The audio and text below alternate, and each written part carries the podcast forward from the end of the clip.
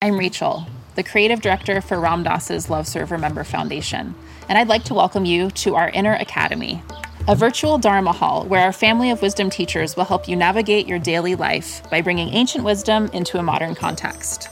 With over 200 hours of audio and video teachings, meditations, and practices from teachers like Ram Dass, Krishna Das, Sharon Salzberg, Jack Kornfield, Roshi Joan Halifax, Joseph Goldstein, and many more the Inner Academy is your core resource for finding balance, presence, and navigating the ups and downs of your daily life. The Inner Academy has guidance for every step of your journey. Choose from an annual or monthly membership and gain access to past and future courses, retreat replays, virtual community, and much more. If you've been familiar with Love Serve Remember Foundation for a while, you'll know that most of our offerings are given freely or on a sliding scale basis. So when you subscribe to the Inner Academy, you're paying it forward and bolstering our ability to continue creating accessible offerings for all in the future, as Ram Dass wished for us to do. Be here now and start your journey with Ram Dass's Inner Academy today. For more, visit ramdass.org forward slash inner academy.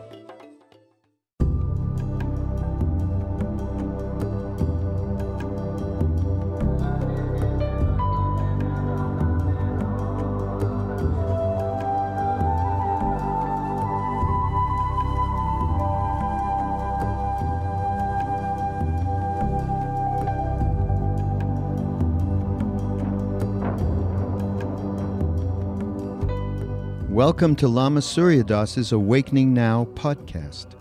This podcast is an expression of our shared connection. We depend on you, our community of listeners, for support. Please go to mindpodnetwork.com slash suryadas and you can either click on the donate button or bookmark the Amazon link.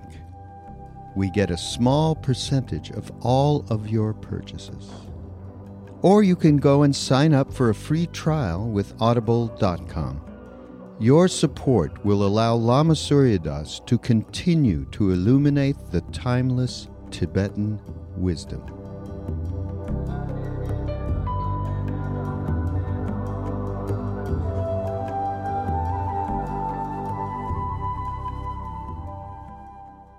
This is where the pith instructions from yesterday what we call the four chokshak, hard to translate. The four chokshak come in chokshak, leaving it as it is. The four leaving it as it is is the four chokshak, supreme resting, chokshak, droppings, I like to call it to be funny, to amuse myself. The four great droppings and floppings, chokshak. First, the view like the sky, leave it as it is. The meditation of non meditation, like a mountain, imperturbable, unshakable, leave it as it is. And the activity, the action, inexhaustible, like ocean's waves, in accord with circumstance and condition, leave it as it is. And the result, view, meditation, action, and fruit or result, the natural state, leave it as it is.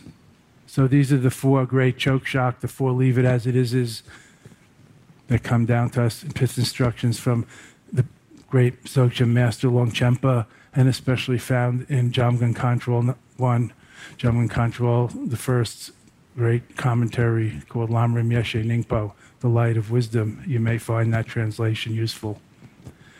Lamrim Yeshe Ningpo, Light of Wisdom, hard to read unless you're very familiar with Tibetan texts. But the four choke chakra, here it is. The four great, leaving it as it is, is supreme restings, chokshak. Ah. That's the image, just ah. Kalu Rinpoche says, like snow settling into a lake, if you get it, the image. We're not even talking about whether it's dissolving or it's what it's doing. Snow settling into a lake. Just leave it as it is. Just as things fall, however it lands, Rangbab Sum Kalu Rinpoche used to teach in his Mahamudra teachings. The three great self settlings, Rangbab Sum, self settling of the body, just relaxed and dropping it. Self settling of the breath and energy and voice, relaxed, just dropping it, settling as it is. And self settling of the heart mind, relaxed just as it is, let it go. Like the snowflakes settling in the water, just snowing over into the lake, everything. Like in a snow globe, I like to see it as snow globe, panorama, just settling, and the clarity emerges as if from within everything becomes very clear. So, this is kind of the scheme or overall or outline of the Dzogchen, main Dzogchen meditation called Trekchö in Tibetan, literally cutting through, but really means seeing through, just being, being through and through. Trekchö, or natural meditation. Again, not visualizing, not mantra chanting, not breath watching, not breath counting, not ca- concentrating on a candle flame or mantra, and so on. Just as it is. Thus, the four great chokshak as it is is, leaving it as it is is view as it is, the vision as it is, leave it as it is, the meditation, beyond meditation and non meditation, just leave it as it is. And the action as needed, if wanted, not needed by you, not compulsive, obsessive, driven, but selfless responsiveness as needed. Leave it as it is, uninhibited, inexhaustible. Why try to do nothing? That's just one more karmic activity, one more ego strategy uninhibited, inexhaustible like the ocean's waves, leave it as it is. And the result, the natural state, pure presence, Rigpa, the natural state, the result, leave it as it is. Naturalness, authenticity, flow, natural flow, the great Tao, flowing right through you every moment. You are it. Leave it as it is. So I find this is a wonderful uh, redaction or version or codification of some formless meditation instructions, giving a little shape to it, some direction. It's kind of like the net bag that can hold water. So the view, which is sort of like our highest intuition, glimpse, sometimes called, if translated from Tibetan, Introduction to the Nature of the Mind, a weak translation at best, because it really means recognition of who and what we truly are, recognition of our true nature, not just being introduced to. We may be introduced, but not recognized. So it's talked about it's like recognizing your mother or your father amidst the crowd. Nobody else has to confirm it for you. You know who they are when you know yourself, when you recognize yourself, when you experience the natural state, or dare I say, oneness, whatever you want to call it.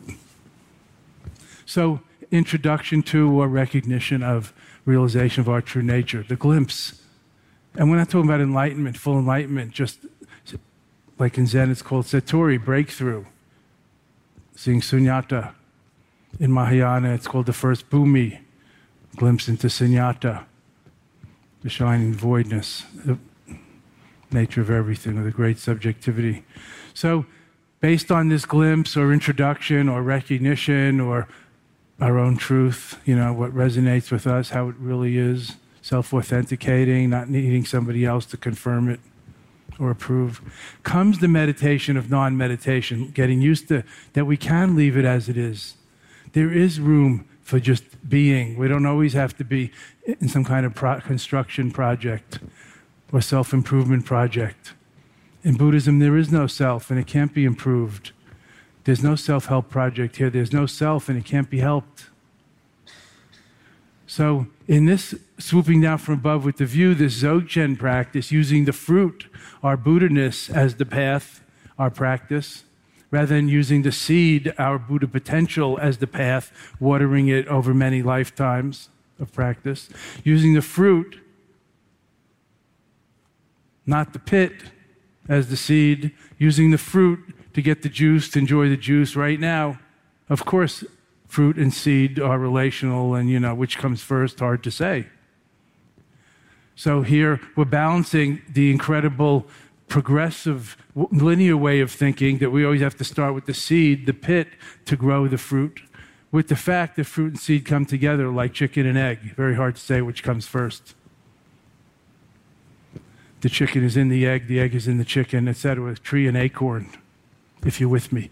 So, swooping down from above with the view, while climbing up from below through relative practices, climbing up the path, the mountain, whatever, it's just an image, swooping while climbing, climbing up the path with relative practices according to our capacity, inclination, needs, and so on.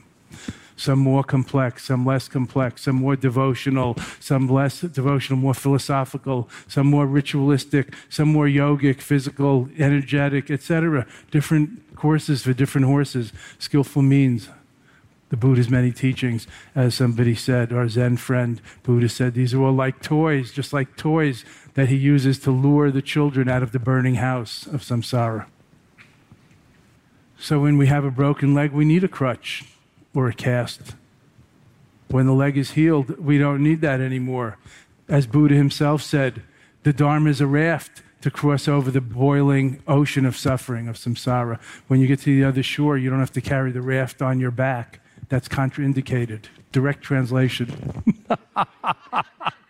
he did talk about that raft and no longer having to carry it. So, again, relative truth and ultimate truth. And swooping down from above with the bigger picture, seeing the overall picture, the forest, as well as being knowing the guideways and byways through the trees. Not losing sight of the forest because of the trees that are right in your face.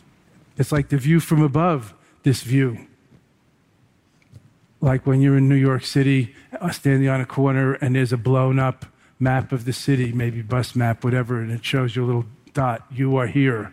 And then you see the cross hatching of streets and avenues, and you have the eagle's eye, the bird's eye, the view from above picture of the city. And you understand, oh, it looks like all concrete canyon, but if you go this way a couple blocks, there's big green acres, Central Park. So we need the view from above to guide ourselves Meanwhile, being careful step by step about which way you turn and crossing the street and not getting run over. The meticulous step by step karmic relative truth interactions, how to guide our way through the trees, the jungle, the thicket of all of our karma and kleshas, our conditioning, and our defilements or, or conflicting emotions, kleshas. How to guide ourselves through the karma and kleshas. So, Swooping with the view while climbing up is the way we talk about this, the relative and absolute truths. Swooping with the view into the meditation and non meditation and then into action while climbing up through ethics, meditation, and wisdom in the progressive path, the Eightfold Path. From ethical self discipline and character development, compassion, integrity, to meditation and contemplation and mindfulness, leading to wisdom and love, prajnaparamita. Padmasambhava, who brought Tibetan Buddhism to Tibet in around the year 712 AD, roughly, an Indian master who was invited to Tibet by King Trisong, King Trisong Detsen, who walked to Tibet. It took him two years or three years, with a little stop at the Vajrakilaya cave in southern Nepal to um, sharpen his uh, thinking. Padmasambhava said, My view is as high as the sky, but my action regarding cause and effect, karma, is as finely ground as barley flour, tsampa. My view is as high as the sky, the vast emptiness, everything equal. But my actions on the relative sphere regarding cause and effect are as meticulous as finely ground flour. So every thought, word, intention, deed counts, has karmic repercussions. So, swooping while climbing, that's our practice. Taking the bodhisattva vow and moral precepts, and while, while maintaining the tantric samaya of non duality, of seeing the Buddha-ness, the light in everyone and everything, even the dark side, even the shadows, and nothing but light. The non dual vision or sacred vision, sacred outlook. Daknang, pure perception of the tantric way, and the non dual direct access path of Dzogchen Mahamudra. Any questions, please? I have more things to cover, but I'll cover that tomorrow. And um, I want to cover one more thing that's here that I didn't get to. Yes, would you hold that thought? Can you remember that long? Because I can't. You're young. So, the view is like the glimpse. I don't see that written here. Can you find some room? Glimpse, glimpse. And the meditation of non meditation is the maturation, gaining great certainty. And then, and that's the path. So, based on your deepest intuition, the glimpse, or what you've recognized or been introduced to, For example, just for example, that you can just leave it as it is for a moment. Maybe you've experienced a moment where everything is fine and all's well in this best of all possible worlds, as the Christian mystic sang. That's the glimpse. It is possible. Then the path, the meditation is getting used to that. That you don't always have to try to make it a better world. Of course, we want it to be a better world. But at least sometimes you could balance that with just leaving it as it is. So, first there's the glimpse the introduction, the recognition, the breakthrough, the satori, the peak experience, the enlightenment experience, which is not yet full enlightenment. Then comes the path. So, ground is the glimpse, the view. Then comes the path, the practice, getting used to it, ascertaining it with great certainty, seeing if it's actually workable or not. And then comes the result, ground, path, and fruit. You meditate, the result, stabilization, unshakable it actually becomes part of you and works through you itself, but you don't have to push it, make it happen. So, glimpse, maturation, and stabilization is the last part of this chart. Yes, glimpse, maturation, and stabilization. Maturation is important to getting used to it, checking it out, ascertaining with certainty, seeing if there's anybody else doing it around here, if there's some God behind the scenes pulling the strings, or you know somebody uh, in Washington that's determining your life, or who, or who, or your parental unit, or what determining your life. You know who's in charge, who's responsible, who has the steering wheel of your life in their hands, if not you. So from the glimpse the introduction, the recognition. Then the path most of us are on, the second stage, checking it out, investigating, getting used to letting be, allowing. We see this well put forward in Ryan Holt Niebuhr's great prayer, much adopted by the 12 step programs in America, called, uh, what, what is it? It's the Serenity Prayer. May we speak up, please. May we have the serenity to.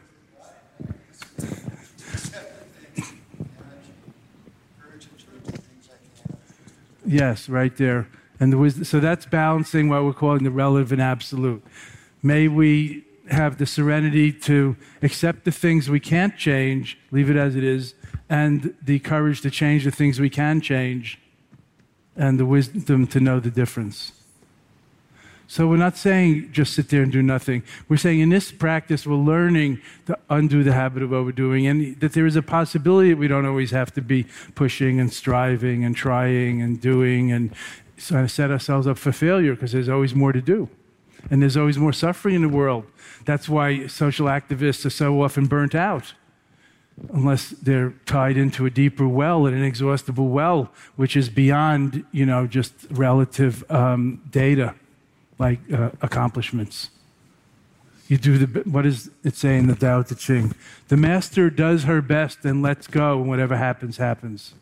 She keeps doing her best and letting go without attachment to the outcome, and whatever happens, happens. So, doing our best while letting go of the outcome, as it says in the Bhagavad Gita, it's a great ancient universal wisdom. Not being overly attached to outcomes. Like raising kids, we do everything we can for them to have the best outcome. And we don't even really know what the best outcome is. So we try to do the best we can, and we know, guess what? Whatever happens, going to happen is going to happen. We keep trying. We keep trying, and whatever happens, happens. Anybody noticed? It's a good example. Shit happens. Okay. Thank you for your patience. Chicky Bauer, so patient you are. You must have kids. You must have two little kids. Two very energetic, creative, beautiful children. Mazel tov. Um, so, a technical linguist language question, which I know the answer to, but I just want to hear it from you. Mm-hmm. There is no into. What context are we talking about? In into? the practice. Settling into. Right. Okay. How about just settling? Abiding by, yeah. relying on. Yeah. As in, give me a sentence like um, settling into the view. What, give me a sentence. Yeah, Context. settling. Yes, settling into anything, settling into pain, settling Right. into the thought, How about just- settling into beyond about- the thought, Yeah. settling into Not- the view. the There's no into, sounds like as a you know, it's like resting in the view. There's you and there's the view. There's a uh, subject and object. Yeah. It just there. means resting, allowing, at ease. I don't think you were here the first few days when I said maybe the best instruction for this meditation is the military instruction, at ease. That says it all. Okay, that's the first question. The second thing is the by itself arising, by itself liberating. Yes, we said we were going to talk about that tomorrow, but go on. Uh, Well, Since we- we're here now, who knows about tomorrow? That's right. Um, so historically, in my practice over the last 20 years or so, I found that when I've tried to force any sort of practice into life, You must be very young when you came here. how, how young were you when you came to that first retreat in Lake Canandaigua? that was eight, 17, 18 years ago. She's not saying how young she is. Okay, I, I, so we can't do the math. Doesn't matter. Sorry, my dear, Doesn't can't matter. do math. I'm 44. Okay, doesn't matter. God bless you, as we've gro- say. We've grown Buddhism. up together, my Yes, we dearest have. Lama. Yeah, we've grown yeah. up together. Um, so when I've tried to force my practice into my life, whatever aspect of my life, my work, my relationships, Yeah. whatever, it doesn't like you, I, I couldn't, I can't force it, and I found that if I set Because there's no into. That's Right, exactly, exactly. And this is leading up to the ultimate question, which is why I asked the into question first. So if I set the intention to have my practice and I kind of keep awareness around it, move into that area of my life, whatever it is, at, at some point, there's this awareness that it has done it itself. That's the into. Right. Yeah. Right. Like the snowflakes into the Or the lake. mingling or Yeah. the dissolving, however Yeah, right. So the question then is comes back to the wrong shuck, wrong draw. Specifically with my parenting, I've become very clear that in those there are moments, not all moments, but those moments of parenting where the practice is practicing itself. You know, and the example is That like sounds good. I'm done. Like at Yeah, the end of the day, right. I've worked a long day. You know, my kids are whining, they're tired. That you know, you know, the the the samsaric day, and I'm done. And my husband's like, ah, you know, at the kids, and they're screaming, and and I'm able to drop, or and it's not Hmm. an into even. It's just. And, but I don't even have to do it's like the practice is practicing itself, which sounds to me like by itself, Yes. arising by itself, Yes, liberating. that's right. Okay. and that's more like this you know stabilization where you it's part of you and it does itself it does you whatever it's doesn't come and go based on your effort to practice or not Right. like the letting go comes more naturally or the knowing what you can change and what you can't change. The wisdom is there. So you, you know you know more intuitively or quickly or something less confusedly what you can change and put your energy into and what you can't change and put your acceptance into.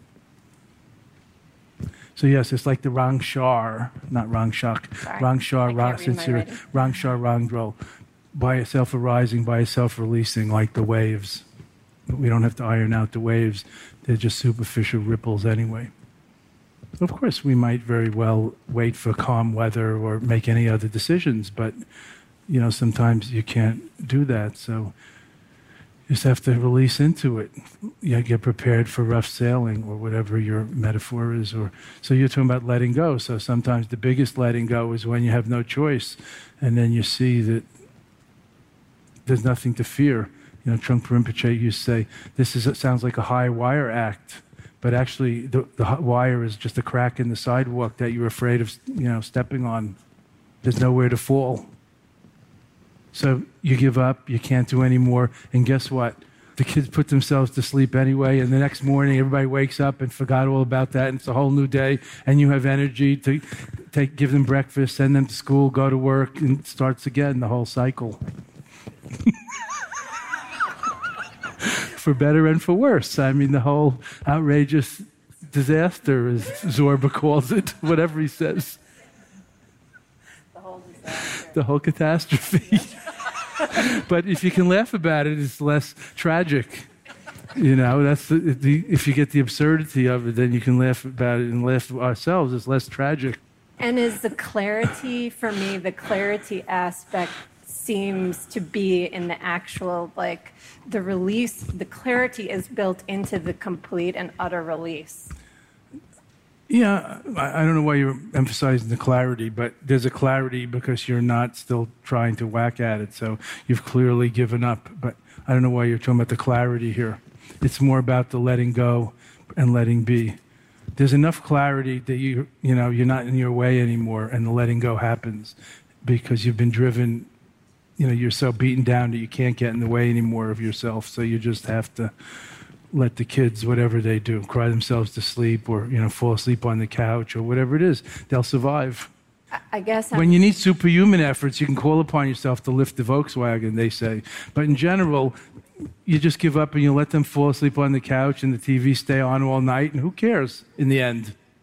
Not every night, but when you can't do anymore, guess what? You can't do anymore.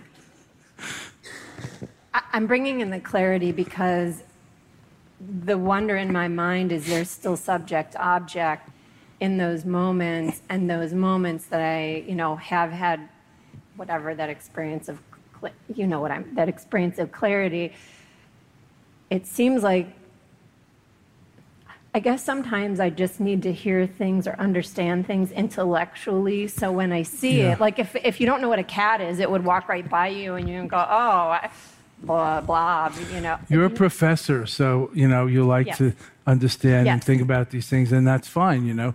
But um, maybe you're overthinking some of these things in other areas where you don't need to.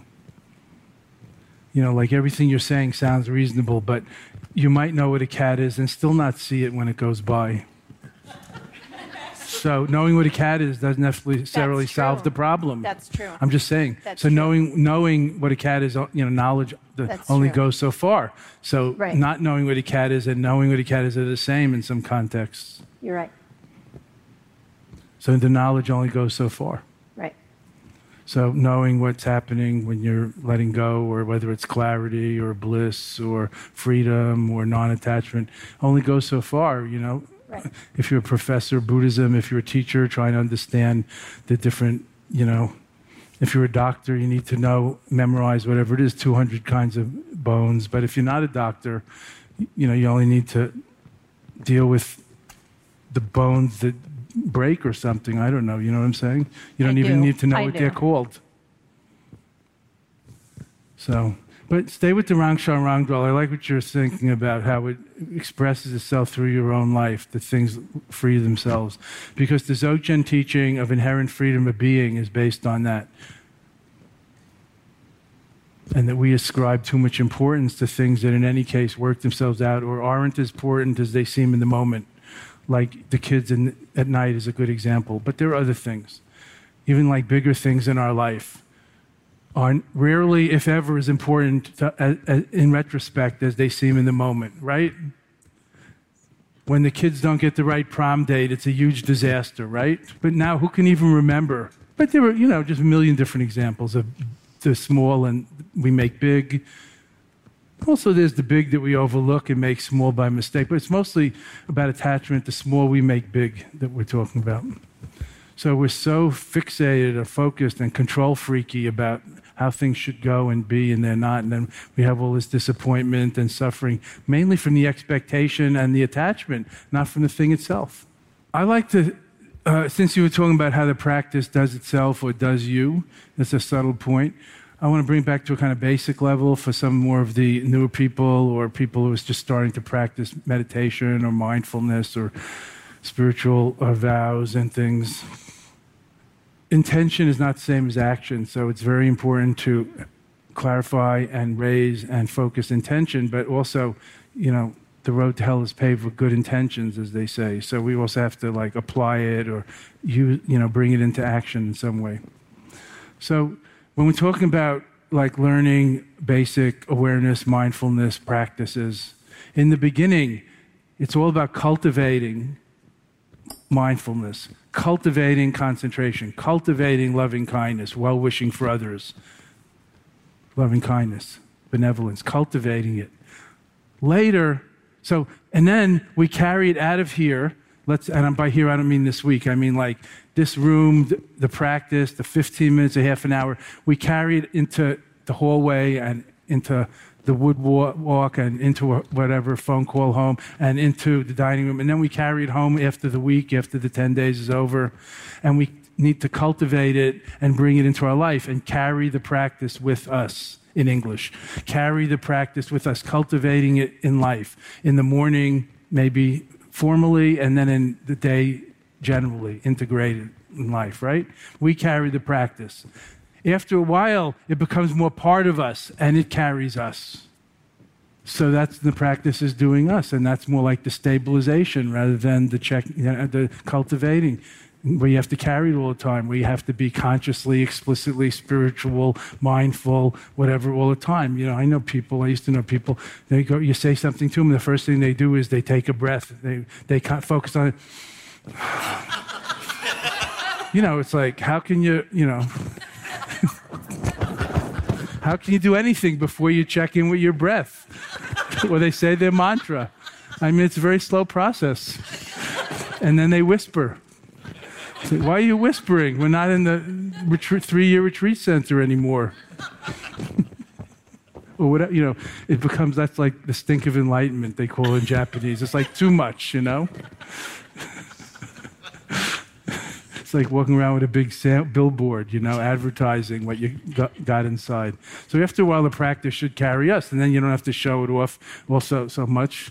You might sometimes, depends on the role you're in, and you also don't have to worry about losing it because it's the path from which you can never fall because it's part of you. In the beginning, it's mostly turning the heart and mind toward the Dharma, trying to get on the path, stay on the path, be on the right path, not the wrong path. All these ways we have to think about it. Be with people who are conducive to pathing, not conducive to unpathing.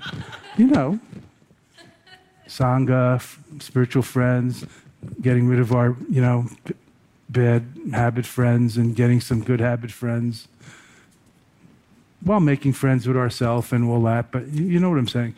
Later it carries us, and that's more stabilization. That's very important. But it's not that far away either. Let's not think about it. It's not that far away.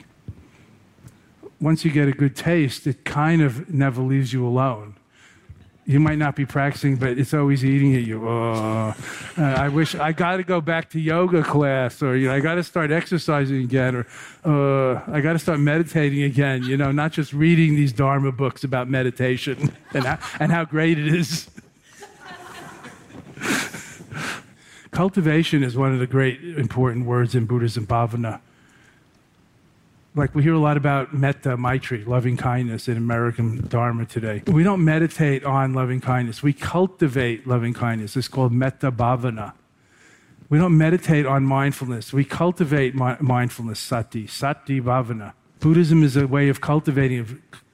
I don't like the word mind training exactly, but it's a way of refining our mind and spirit, training and taming, people say. Okay, it's a mental discipline. It sounds a little mental to me, but you know, it's a discipline. It's a training.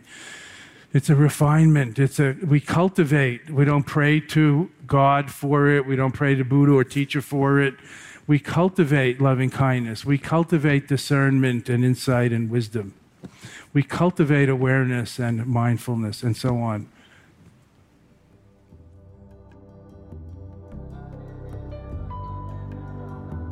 Thank you for listening to Lama Surya Das's Awakening Now Hour. We very much appreciate your support and hope you will continue by going to mindpodnetwork.com slash suryadas and link to the donate button or go to the amazon.com link for all of your purchases. Namaste.